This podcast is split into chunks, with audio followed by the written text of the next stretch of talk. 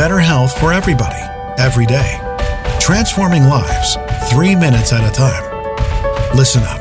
This is your daily health tip from The Good Company. Hey, welcome back to today's health tip. It's Melissa from The Good Company. Hope you're doing well on this soulful Saturday. Today I want to touch briefly on procrastination.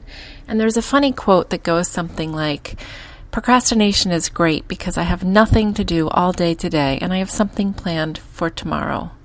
And sometimes procrastination is great when we need a little bit of break, uh, a little bit of a break. But in general, procrastination tends to make me feel really stressed out. There are things that wind up on my list of to dos that inevitably wind up at the bottom of the list day after day after day, whether that's getting to the bottom of a medical bill, perhaps for me, uh, turning in some reimbursable insurance expenses to my insurance company, or dealing with taxes. Um, those kinds of things that need a little bit more attention tend to fall to the bottom of my list.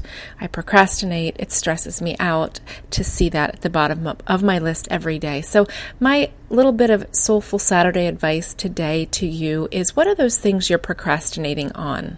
What are those things that wind up at the bottom of your list?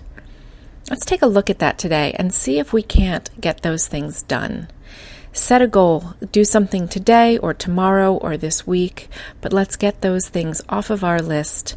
Let's stop the procrastination and free that part of your mind and your soul up. Free it up to let something else in.